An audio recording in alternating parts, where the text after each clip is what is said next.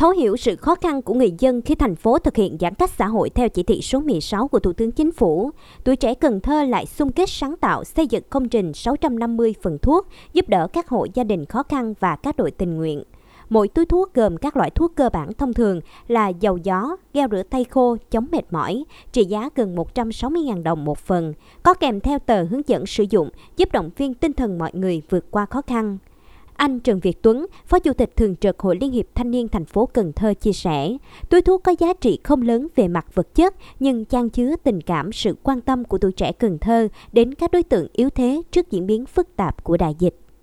À, ngày hôm nay ra quân thì ờ, chương trình sẽ gửi ờ, trước 70 phần thuốc cho ờ, những bà con ở chợ nổi cái răng thì sau đó thì những phần thuốc sẽ chuyển cho Ủy ban Hội Liên thanh niên chính quận huyện với số lượng là 450 túi thuốc mỗi quận huyện 50 túi để ờ, các đơn vị ờ, triển khai đến cho lực lượng để các đội hình tình nguyện cũng như bà con dân tại chính quận huyện trên địa bàn thành phố. Bên cạnh những túi thuốc, bà con thương hồ, những người lao động nghèo bán vé số lẻ bị ảnh hưởng bởi dịch bệnh COVID-19 ở quận Cái Răng cũng nhận được phần nhu yếu phẩm gồm gạo, rau củ. Phần quà này sẽ giúp họ vơi bớt khó khăn, yên tâm cùng chống dịch.